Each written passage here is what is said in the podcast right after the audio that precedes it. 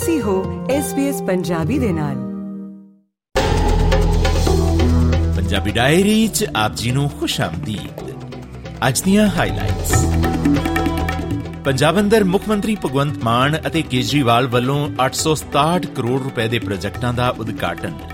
ਪੰਜਾਬ ਅੰਦਰ ਪੰਚਾਇਤੀ ਚੋਣਾਂ ਜਨਵਰੀ ਦੇ ਤੀਜੇ ਹਫ਼ਤੇ 'ਚ ਹੋਣ ਦੀ ਸੰਭਾਵਨਾ। ਸੁਖਬੀਰ ਸਿੰਘ ਬਾਦਲ ਨੇ ਮੁੱਖ ਮੰਤਰੀ ਭਗਵੰਤ ਮਾਨ ਨੂੰ ਭੇਜਿਆ ਮਾਨਹਾਨੀ ਨੋਟਿਸ। ਮਜੀਠੀਆ ਵੱਲੋਂ ਦਾਇਰ ਮਾਨਹਾਨੀ ਮਾਮਲੇ ਵਿੱਚ ਸੰਜੈ ਸਿੰਘ ਨੇ ਪੇਸ਼ੀ ਪੁਗਤੀ ਪੰਜਾਬ ਦੇ ਰਾਜਪਾਲ ਨੇ ਲੰਮੇ ਵਿਵਾਦ ਮਗਰੋਂ ਬਜਟ ਸੈਸ਼ਨ ਉਠਾਇਆ ਤੇ ਵਿਸ਼ਵ ਕੱਪ ਕ੍ਰਿਕਟ ਮੁਕਾਬਲੇ ਵਿੱਚ ਆਸਟ੍ਰੇਲੀਆ 6ਵੀਂ ਵਾਰ ਵਿਸ਼ਵ ਚੈਂਪੀਅਨ।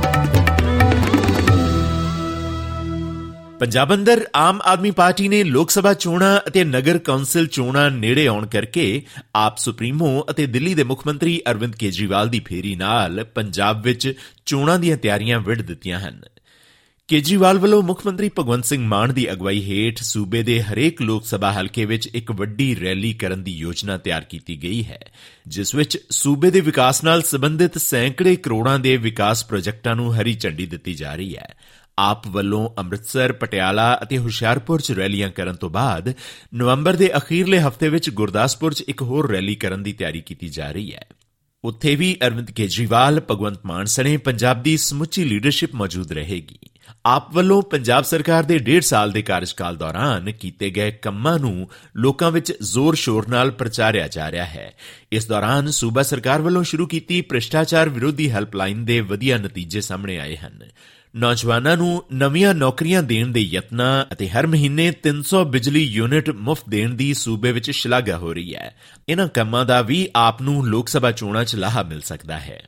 ਆਮ ਆਦਮੀ ਪਾਰਟੀ ਪੰਜਾਬ ਦੇ ਮੁੱਖ ਬੁਲਾਰੇ ਮਲਵਿੰਦਰ ਸਿੰਘ ਕੰਗ ਨੇ ਕਿਹਾ ਕਿ ਆਪ ਨੇ ਵਿਧਾਨ ਸਭਾ ਚੋਣਾਂ ਦੌਰਾਨ ਹੀ ਲੋਕਾਂ ਨੂੰ ਜੋ ਗਰੰਟੀਆਂ ਦਿੱਤੀਆਂ ਸਨ ਉਹਨਾਂ ਵਿੱਚੋਂ ਵਧੇਰੇ 1.5 ਸਾਲ ਦੇ ਵਿੱਚ ਵਿੱਚ ਪੂਰੀਆਂ ਕਰ ਦਿੱਤੀਆਂ ਗਈਆਂ ਹਨ, ਜਦਕਿ ਰਹਿੰਦੀਆਂ ਨੂੰ ਜਲਦੀ ਪੂਰਾ ਕੀਤਾ ਜਾਏਗਾ। ਦੁਆਬੇ ਦੀਆਂ 10 ਵਿਧਾਨ ਸਭਾਵਾਂ ਨੂੰ ਪੰਜਾਬ ਸਰਕਾਰ ਕਈ ਨਵੇਂ ਪ੍ਰੋਜੈਕਟ ਸ਼ੁਰੂ ਕਰਨ ਜਾ ਰਹੀ ਹੈ ਔਰ ਕੁਝ ਹੈਂਡਓਵਰ ਕਰਨ ਜਾ ਰਹੀ ਹੈ। ਮੈਡੀਕਲ ਐਜੂਕੇਸ਼ਨ ਤੋਂ ਬਾਅਦ ਬੱਚਿਆਂ ਨੂੰ ਆਰਮੀ ਟ੍ਰੇਨਿੰਗ ਇੰਸਟੀਚਿਊਟ ਜਿਹੜਾ ਹੈ, ਉਹ ਦੁਆਬੇ ਦੀ ਧਰਤੀ ਤੇ ਮਾਨਯੋਗ ਮੁੱਖ ਮੰਤਰੀ ਸਹਿਬਾਨ ਖੋਲਣ ਜਾ ਰਹੇ ਆ। ਉਹਦਾ ਨੀਂਹ ਪੱਥਰ ਰੱਖਣਗੇ। ਹੁਸ਼ਿਆਰਪੁਰ ਦੇ ਦੋ ਪਿੰਡਾਂ 'ਚ ਸੀਵਰੇਜ ਔਰ ਵਾਟਰ ਸੈਨੀਟੇਸ਼ਨ ਡਿਪਾਰਟਮੈਂਟ ਰਾਹੀਂ ਪਾਣੀ ਪੀਣ ਵਾਲਾ ਪਾਣੀ ਔਰ ਸੀਵਰੇਜ ਨੂੰ ਪਿੰਡਾਂ ਨੂੰ ਸੀਵਰੇਜ ਨਾਲ ਕਿਤਨਾ ਜੋੜਨਾ, ਉਹਦੀ ਸ਼ੁਰੂਆਤ ਪੰਜਾਬ ਸਰਕਾਰ ਕਰਨ ਜਾ ਰਹੀ ਹੈ। ਉਹਨਾਂ ਕਿਹਾ ਕਿ ਪੁਰਾਣੀਆਂ ਸਰਕਾਰਾਂ ਵੱਲੋਂ ਅਖੀਰਲੇ ਸਾਲ ਵਿੱਚ ਜਾ ਕੇ ਲੋਕਾਂ ਤੋਂ ਵੋਟਾਂ ਲੈਣ ਲਈ ਨੌਕਰੀਆਂ ਦੇਣ ਦੀ ਡਰਾਮੇਬਾਜ਼ੀ ਕੀਤੀ ਜਾਂਦੀ ਸੀ। ਪਰ ਆਪ ਸਰਕਾਰ ਨੇ ਪਹਿਲੇ ਦਿਨ ਤੋਂ ਹੀ ਨੌਜਵਾਨਾਂ ਨੂੰ ਰੋਜ਼ਗਾਰ ਦੇਣ ਵਾਸਤੇ ਪਟਾਰੀ ਖੋਲ ਦਿੱਤੀ ਹੈ। ਉਹਨਾਂ ਕਿਹਾ ਕਿ ਸਿੱਖਿਆ ਅਤੇ ਸਿਹਤ ਵਿੱਚ ਸੁਧਾਰ ਕਰਨ, ਨੌਜਵਾਨਾਂ ਨੂੰ ਰੋਜ਼ਗਾਰ ਦੇਣ ਅਤੇ ਭ੍ਰਿਸ਼ਟਾਚਾਰ ਨੂੰ ਜੜੋਂ ਖਤਮ ਕਰਨ ਵਾਸਤੇ ਕੰਮ ਕੀਤਾ ਜਾ ਰਿਹਾ ਹੈ। ਤੇ ਆਪ ਸਰਕਾਰ ਵੱਲੋਂ ਇਹਨਾਂ ਕੰਮਾਂ ਨੂੰ ਪੰਜਾਬ ਦੇ ਘਰ ਘਰ ਤੱਕ ਪਹੁੰਚਾਇਆ ਜਾਏਗਾ ਤਾਂ ਜੋ ਆਗਾਮੀ ਲੋਕ ਸਭਾ ਚੋਣਾਂ 'ਚ ਪੰਜਾਬ ਸਣੇ ਚੰਡੀਗੜ੍ਹ ਵਿੱਚ ਵੀ ਆਪ ਉਮੀਦਵਾਰ ਵੱਡੇ ਬਹੁਮਤ ਨਾਲ ਜਿੱਤ ਸਕਣ।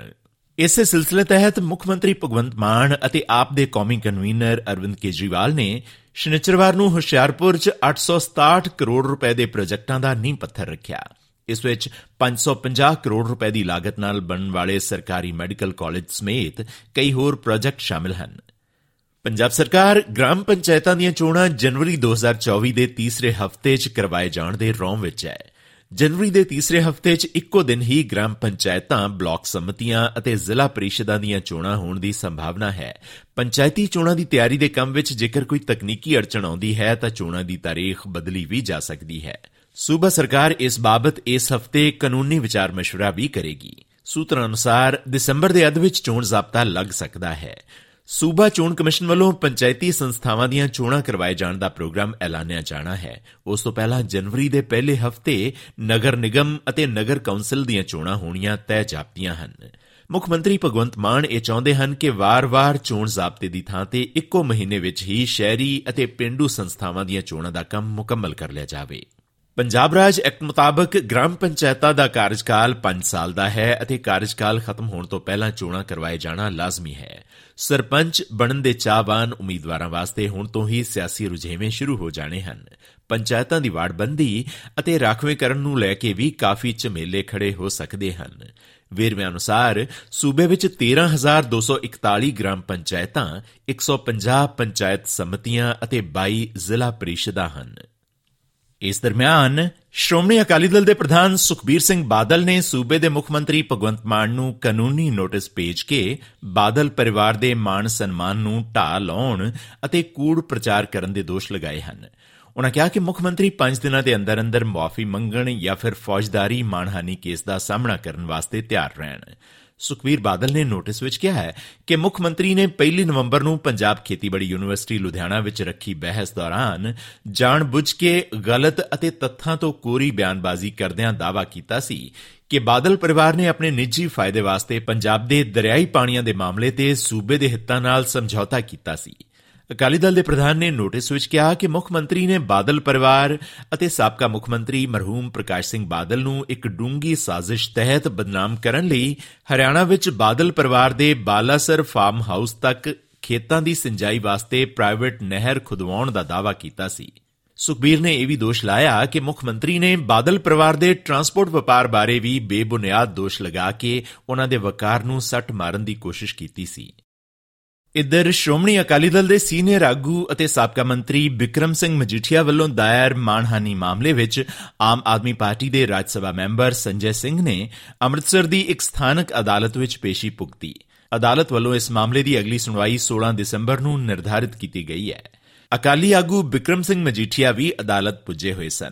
ਆਮ ਆਦਮੀ ਪਾਰਟੀ ਦੀ ਮੌਜੂਦਾ ਸਰਕਾਰ ਉੱਪਰ ਨਿਸ਼ਾਨਾ ਸੇਧਿਆਂ ਬਿਕਰਮ ਸਿੰਘ ਮਜੀਠੀਆ ਨੇ ਕਿਹਾ ਕਿ ਸੂਬੇ ਵਿੱਚ ਅਮਨ ਅਤੇ ਕਾਨੂੰਨ ਦੀ ਸਥਿਤੀ ਬਦਤਰ ਹੋ ਚੁੱਕੀ ਹੈ। ਜ਼ਿਕਰਯੋਗ ਹੈ ਕਿ ਬਿਕਰਮ ਸਿੰਘ ਮਜੀਠੀਆ ਨੇ 2016 ਵਿੱਚ ਸੰਜੈ ਸਿੰਘ ਖਿਲਾਫ ਮਾਨਹਾਨੀ ਦਾ ਕੇਸ ਦਾਇਰ ਕੀਤਾ ਸੀ। ਸੰਜੈ ਸਿੰਘ ਨੇ ਅਕਾਲੀ ਆਗੂ ਖਿਲਾਫ ਨਸ਼ਾ ਤਸਕਰੀ ਦੇ ਦੋਸ਼ ਲਗਾਏ ਸਨ, ਜਿਨ੍ਹਾਂ ਨੂੰ ਬਿਕਰਮ ਸਿੰਘ ਮਜੀਠੀਆ ਨੇ ਅਦਾਲਤ 'ਚ ਚੁਣੌਤੀ ਦਿੱਤੀ ਸੀ। ਪੰਜਾਬ ਦੇ ਰਾਜਪਾਲ ਅਤੇ ਮੁੱਖ ਮੰਤਰੀ ਦਰਮਿਆਨ ਵਿਵਾਦ ਸੁਪਰੀਮ ਕੋਰਟ ਤੱਕ ਪੁੱਜਣ ਮਗਰੋਂ ਰਾਜਪਾਲ ਬਨਵਾਰੀ ਲਾਲ ਪੁਰੋਹਿਤ ਨੇ ਵਿਧਾਨ ਸਭਾ ਦਾ ਬਜਟ ਸੈਸ਼ਨ ਉਠਾ ਦਿੱਤਾ ਹੈ। ਪੰਜਾਬ ਵਿਧਾਨ ਸਭਾ ਸਕੱਤਰੇਤ ਅਨੁਸਾਰ ਰਾਜਪਾਲ ਨੇ ਪੰਜਾਬ ਵਿਧਾਨ ਸਭਾ ਦਾ ਉਠਾਣ ਕਰ ਦਿੱਤਾ ਹੈ, ਜਿਸ ਦੀ 20 ਅਕਤੂਬਰ ਦੀ ਬੈਠਕ ਅਣਮਿੱਥੇ ਸਮੇਂ ਵਾਸਤੇ ਮੁਲਤਵੀ ਕਰ ਦਿੱਤੀ ਗਈ ਸੀ। ਰਾਜਪਾਲ ਨੇ ਪੰਜਾਬ ਵਿੱਤੀ ਜ਼ਿੰਮੇਵਾਰੀ ਅਤੇ ਬਜਟ ਪ੍ਰਬੰਧਨ ਸੋਧ ਬਿੱਲ 2023 ਨੂੰ ਵੀ ਆਪਣੀ ਸਹਿਮਤੀ ਦੇ ਦਿੱਤੀ ਹੈ। ਕ੍ਰਿਕਟ ਦੀ ਦੁਨੀਆ 'ਚ ਮਿਸ਼ੇਲ ਸਟਾਕ ਦੀ ਅਗਵਾਈ 'ਚ ਗੇਂਦਬਾਜ਼ਾਂ ਦੇ ਸ਼ਾਨਦਾਰ ਪ੍ਰਦਰਸ਼ਨ ਅਤੇ ਟ੍ਰੇਵਿਸ ਹੈਡ ਦੇ 137 ਦੌੜਾਂ ਦੇ ਸ਼ਾਨਦਾਰ ਯੋਗਦਾਨ ਦੀ ਬਦੌਲਤ ਆਸਟ੍ਰੇਲੀਆ ਕੱਲ ਕ੍ਰਿਕਟ ਵਿਸ਼ਵ ਕੱਪ ਦੇ ਫਾਈਨਲ ਵਿੱਚ ਮੇਜ਼ਬਾਨ ਭਾਰਤ ਨੂੰ 6 ਵਿਕਟਾਂ ਨਾਲ ਹਰਾ ਕੇ ਟੂਰਨਾਮੈਂਟ ਵਿੱਚ ਉਪਰੋਥਲੀ 9ਵੀਂ ਜਿੱਤ ਨਾਲ 6ਵੀਂ ਵਾਰ ਵਿਸ਼ਵ ਚੈਂਪੀਅਨ ਬਣ ਗਿਆ। ਭਾਰਤ ਇੱਕ ਵਾਰ ਫਿਰ ਤੋਂ ਆਈਸੀਸੀ ਟੂਰਨਾਮੈਂਟਾਂ ਵਿੱਚ ਫਾਈਨਲ ਦਾ ਦਬਾਅ ਚੱਲਣ 'ਚ ناکਾਮ ਰਿਹਾ। ਹਾਲਾਂਕਿ ਉਪਰੋਥਲੀ 10 ਮੈਚ ਜਿੱਤ ਕੇ ਫਾਈਨਲ 'ਚ ਪਹੁੰਚੀ ਭਾਰਤੀ ਟੀਮ ਨੂੰ ਨਰਿੰਦਰ ਮੋਦੀ ਸਟੇਡੀਅਮ ਵਿੱਚ ਪ੍ਰਧਾਨ ਮੰਤਰੀ ਨਰਿੰਦਰ ਮੋਦੀ ਦੀ ਮੌਜੂਦਗੀ 'ਚ ਤੀਜਾ ਵਿਸ਼ਵ ਕੱਪ ਜਿੱਤਣ ਦੀ ਉਮੀਦ ਸੀ। ਆਸਟ੍ਰੇਲੀਆ ਨੇ ਭਾਰਤ ਵੱਲੋਂ ਦਿੱਤੇ 241 ਦੌੜਾਂ ਦੇ ਟੀਚੇ ਦਾ ਪਿੱਛਾ ਕਰਦਿਆਂ ਹੈਡ ਦੀ 137 ਦੌੜਾਂ ਦੀ ਪਾਰੀ ਤੋਂ ਇਲਾਵਾ ਲਾਬੂਸ਼ੇਨ ਦੀ ਸ਼ਾਨਦਾਰ ਬੈਟਿੰਗ ਦੇ ਸਦਕਾ 43 ਓਵਰਾਂ ਵਿੱਚ 4 ਵਿਕਟਾਂ ਤੇ 241 ਦੌੜਾਂ ਬਣਾ ਕੇ ਜਿੱਤ ਦਰਜ ਕੀਤੀ। ਭਾਰਤੀ ਕਪਤਾਨ ਰੋਹਿਤ ਸ਼ਰਮਾ ਨੇ ਆਸਟ੍ਰੇਲੀਆ ਹੱਥੋਂ ਮਿਲੀ ਹਾਰ ਤੋਂ ਬਾਅਦ ਕਿਹਾ ਕਿ ਵਿਸ਼ਵ ਕੱਪ ਫਾਈਨਲ ਵਿੱਚ ਬੱਲੇਬਾਜ਼ੀ ਚੰਗੀ ਨਹੀਂ ਰਹੀ, ਜਿਸ ਕਾਰਨ ਨਤੀਜਾ ਹੱਕ ਵਿੱਚ ਨਹੀਂ ਆਇਆ, ਪਰ ਉਹਨਾਂ ਨੂੰ ਉਹਨਾਂ ਦੀ ਟੀਮ ਤੇ ਪੂਰਾ ਮਾਣ ਹੈ। ਵਿਸ਼ਵ ਕੱਪ ਫਾਈਨਲ 'ਚ ਭਾਰਤ ਨੂੰ ਆਸਟ੍ਰੇਲੀਆ ਤੋਂ ਮਿਲੀ ਹਾਰ ਮਗਰੋਂ ਭਾਰਤ ਦੇ ਪ੍ਰਧਾਨ ਮੰਤਰੀ ਨਰਿੰਦਰ ਮੋਦੀ ਨੇ ਜਿੱਥੇ ਆਸਟ੍ਰੇਲੀਆ ਨੂੰ ਇਸ ਸ਼ਾਨਦਾਰ ਜਿੱਤ ਵਾਸਤੇ ਵਧਾਈ ਦਿੱਤੀ, ਉਥੇ ਉਹਨਾਂ ਨੇ ਭਾਰਤੀ ਕ੍ਰਿਕਟ ਟੀਮ ਦੇ ਹੁਨਰ ਅਤੇ ਦ੍ਰਿੜ ਇਰਾਦੇ ਦੀ ਸ਼ਲਾਘਾ ਕੀਤੀ। ਇਸੀ ਅੱਜ ਦੀ ਪੰਜਾਬੀ ਡਾਇਰੀ। ਤੁਹਾਡਾ ਦਿਨ ਸ਼ੁਭ ਰਵੇ। ਹੁਣ ਇਜਾਜ਼ਤ ਦਿਓ।